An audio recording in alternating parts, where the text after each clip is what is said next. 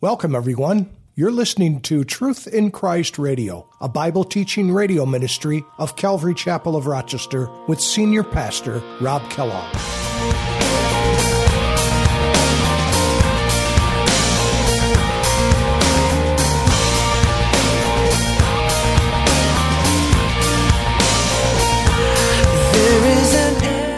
But notice what he says to the elect lady and her children, whom I love in the truth. The truth. The truth is so important. It, it, it's reality. It's, it's fact. It's certainty. That's what truth is. Remember Jesus when he, in John chapter 14, verse 6, this is one of my favorite verses in all the Bible, and hopefully is yours too. Jesus said, I am the way, the truth, and the life. And it's the same exact word here. I am the truth. Jesus is the truth. He's the full embodiment of all that is true. And it's reality. It's not something that's some story that somebody made up.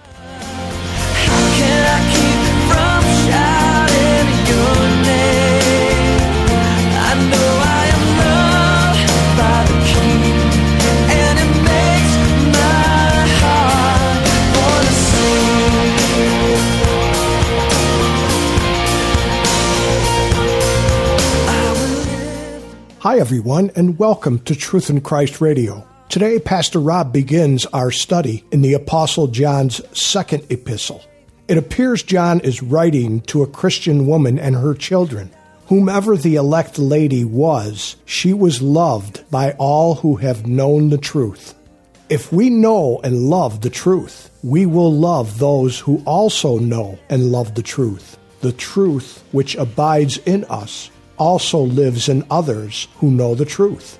This shows that what binds Christians together is not social compatibility or political compatibility or class compatibility. What binds us together is a common truth. Now let's join Pastor Rob with today's study. Let's open our word this morning. Let's open the Bible to 2 John Last week we finished the final chapter of uh, John's first letter. He wrote three epistles 1 John, 2 John, and 3 John. The first letter was written more to a general audience. The second letter here is really addressed to a specific woman and her children. And the third letter, which we are going to get to next week, Lord willing, is uh, to a specific man. Again, his name is Gaius. And uh, this letter they were, they were short letters, this letter that we're reading today. In fact, John's second letter is the shortest book in the Bible. And it's the shortest letter in the Bible of all the letters of Paul and John. It's the shortest. And it was a short letter because John's hope, as he stated at the conclusion of this letter, was to speak to this lady and her children face to face. And so he didn't go into any great detail, but he, he listed the main things that he wanted to minister to them. And so it was a very brief letter written on a single piece of parchment at that time. And this letter was written sometime between 90 to 95 AD, again. And the main themes of this letter was, is really simple, and, and it's to love one another and to beware of antichrist deceptions. Antichrist deceptions. Because remember, if you recall the very first letter that we spent weeks in, in 1 John. Uh, th- this letter is no different. It's addressed at the same time to uh, the general time frame. And the, and the problem back at this time in the infancy of the church was Gnosticism. Gnosticism was a, um, a belief, uh, uh, they, they held knowledge really high, hidden knowledge especially. Uh, that, that there's, there's knowledge that one can attain and one can know, and it's superior to all.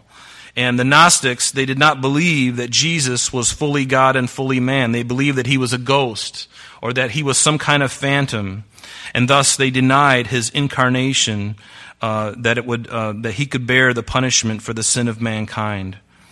And there was also another form uh, of this heresy which was dominant at that time, and that was led by a man named Cerinthus. And he contended that, the, that Christ's Spirit descended on, in, uh, on the human Jesus at his baptism, but left him just before his crucifixion. But we know through the Bible that that is not true.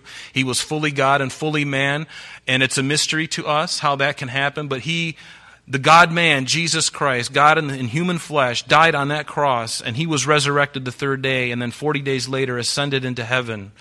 So he was all that the Bible says he is, regardless of what anyone else thinks, regardless of what the Gnostics thought.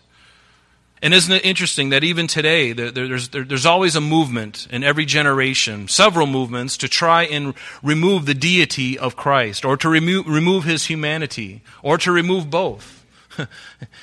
People are confused about who he is, but if they read the Word of God, they would understand that he was both. He was both God, fully God, and he was both man. He is our representative, and he died in our place. Amen? Amen. Let's read the entire letter. It's a very short letter, and then we'll get right into it.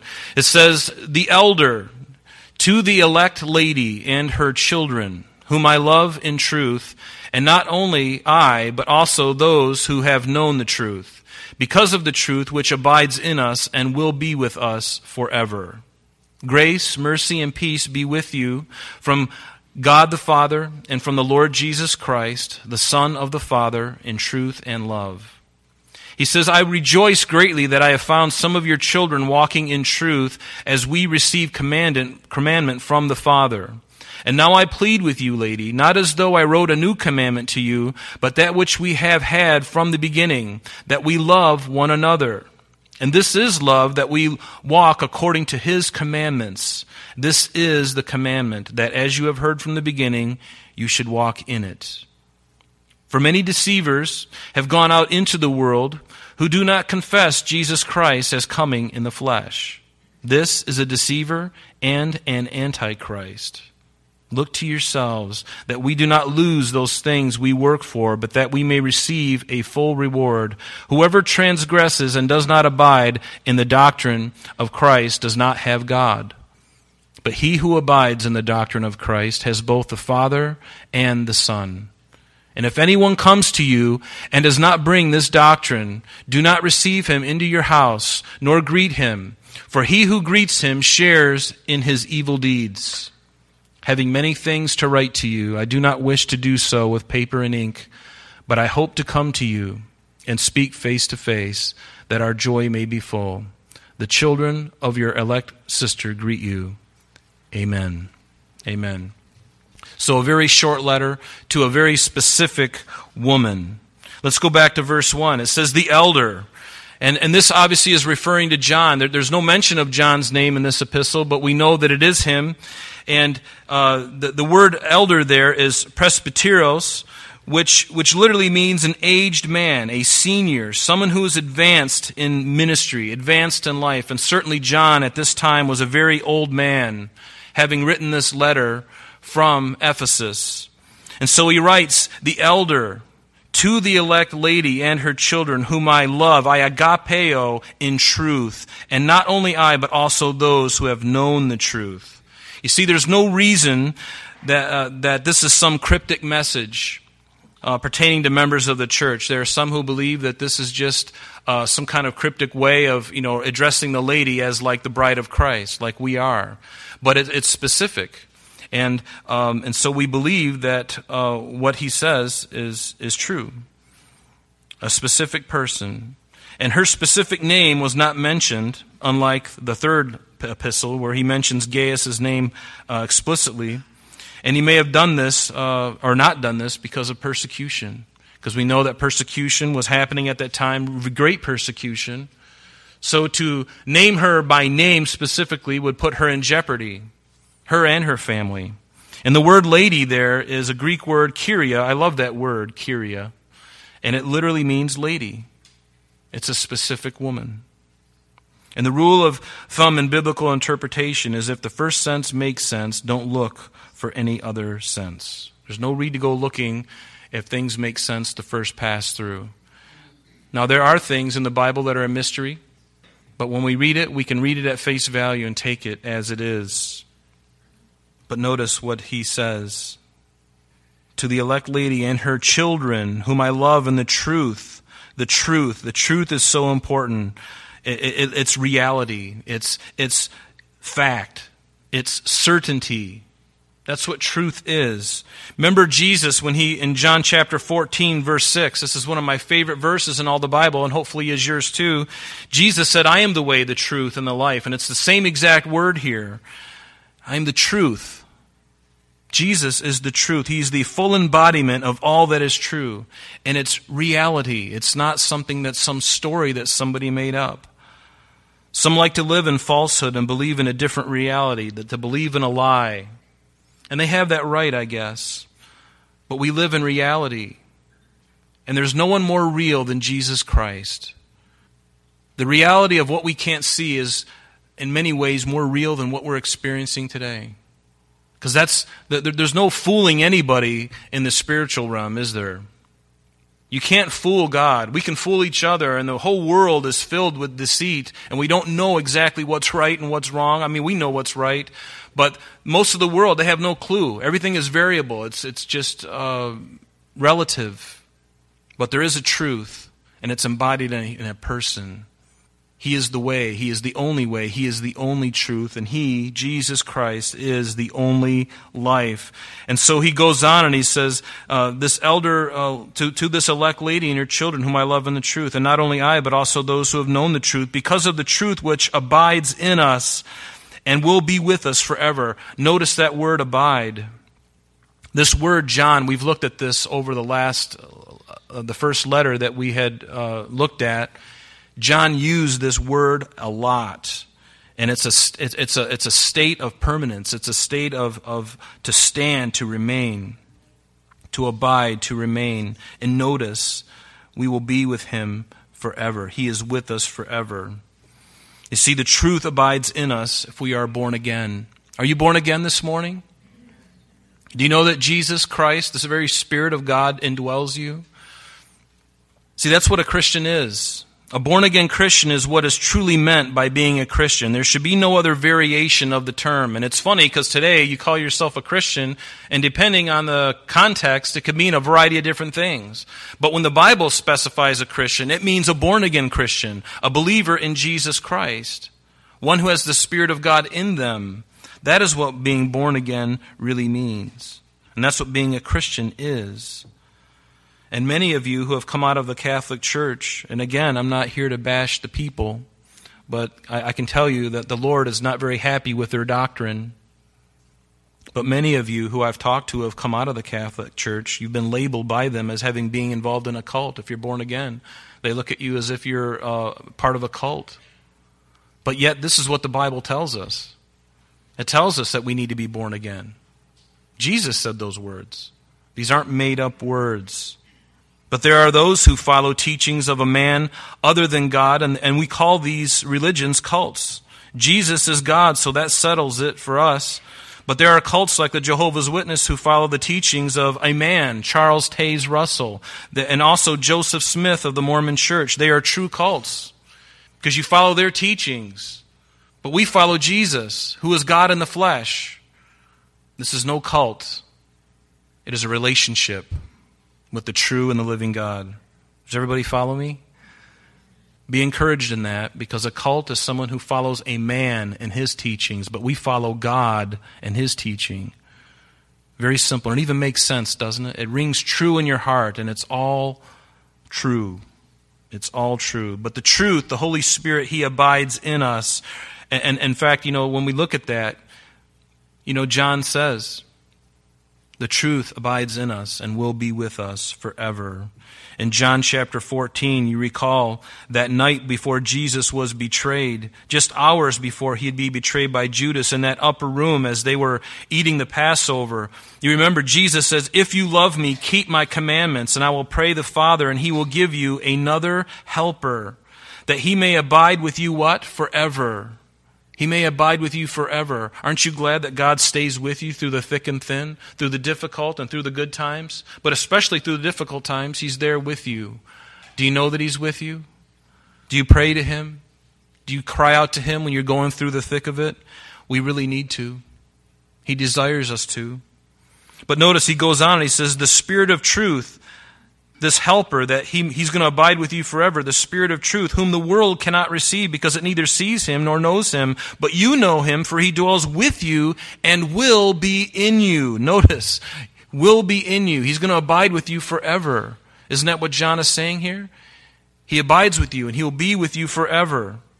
In 1 John chapter 2 verse 27, we read this several weeks ago. John says, But the anointing which you have received from Christ abides in you, and you do not need that anyone teach you, but as the same anointing teaches you concerning all things, and is true, and is not a lie, and just as it has been taught you, you will abide in him.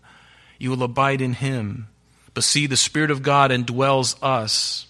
And for those of you who are new here this morning, you need to know that God, when you are born again, when you become a Christian, to be a Christian, you need to have the Spirit of God indwelling you. In John chapter 20, beginning in verse 19, on the Sunday evening of Jesus' resurrection, the very same night that Jesus was resurrected from the grave, he appeared in the room with his disciples. And then the same day at evening, it says, in John 20, verse 19. Being the first day of the week, when the doors were shut, the disciples were assembled for fear of the Jews. Jesus came and he stood in the midst and said to them, Peace be unto you. And when he had said this, he showed them his hands and his side. And then the disciples were glad when they saw the Lord. So Jesus said to them again, Peace to you. As the Father has sent me, I also send you. And then he did something really interesting. And when he had said this, he breathed on them and said to them, Receive the Holy Spirit receive the Holy Spirit. This was way this was days before Pentecost occurred. So what happened at this moment? I believe that the disciples at this moment were born again. The Spirit of God entered them. And they received Christ and they were a Christian at that at that time. They were born again. The first time we hear of God breathing on a life is in the Garden of Eden. Remember in the creation of man, he, he took Adam and he formed him out of the dust of the ground, and then he, re- he breathed the breath of life into him, and he became a living soul. But now Jesus breathes on his disciples that they might receive the new birth. The first birth happened in the garden, the new birth happens through the breath of God, the very Spirit of God indwelling the believer. And if you're a believer in Christ, you know that that has happened to you. You know that you are a child of God. And I pray that you have that assurance because the Bible teaches assurance. And you need to have that assurance in the days that we live in today because so many things are at odds with you.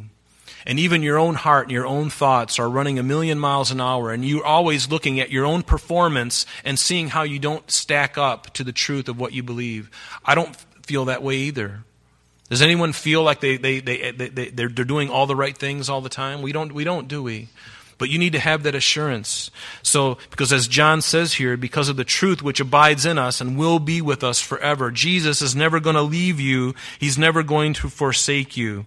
In fact, Jesus, and um, the, the angel Gabriel speaking to Joseph in Matthew chapter 1 verse 23, he says, Behold, the virgin shall be with child and bear a son, and they shall call his name Emmanuel, which being translated means God with us. He's going to be with us to the end. And you recall at the very end of this Gospel of Matthew in the 28th chapter, the very last couple of verses in 19, Jesus said to his disciples, Now go therefore, and this is the, the Great Commission go and make disciples of all nations, baptizing them in the name of the Father and of the Son and of the Holy Spirit, teaching them to observe all things which I have commanded you. And here it is I am with you always, even to the end of the age. And we are at the end of the end of the age. I believe that. We are at the end. Things are coming into, into focus like they've never come and, and, and, they just keep getting clearer and clearer as time goes on. About 20 years ago, I thought they were pretty clear. And now it's getting clearer and it's getting clearer. And I, I, I'm starting to ask myself, Lord, how much more time is going to go before, you know, you just let this thing go? And you come and retrieve your bride from the earth. How long is it going to take? It's, it could be any time. But one of the things that John was combating in this letter to this lady was the fact that they were false teachers, teaching wrong things, teaching things to deceive the people. Because, see, there are people who call themselves Christians, but they believe that the virgin birth is a fable and that it's not possible. They also believe that there's reasonable explanations for the miracles that Jesus did. They also uh, believe that, that, that, that Jesus is not the only way to salvation. How can we call ourselves Christians? How can we call ourselves a Christian and think these things? How can we call ourselves a Christian? This is going to hit home because these are two of the hottest topics in the world today and in our country. How can we call ourselves a Christian if we think abortion is okay? How can we call ourselves a Christian if we think homosexuality and heterosexual fornication is okay? You cannot and should not call yourself a Christian if you believe these things are okay. Why? Because Jesus said so. It says so in His Word. Let's just take a short tangent here and look at abortion. We call ourselves a Christian. What do we believe? Do we believe these things? And there are people who do. I don't, I don't understand it because the Bible's very clear. On January 22nd of this year, the Reproductive Health Act was passed in the New York State Senate by a vote of 38 to 24. And it was actually on the 46th anniversary of the United States Supreme Court Roe versus Wade ruling. I don't know if you knew that. The state assembly passed the Reproductive Health Act 92 to 47 on the same day, and it was signed into law by Governor Cuomo that evening.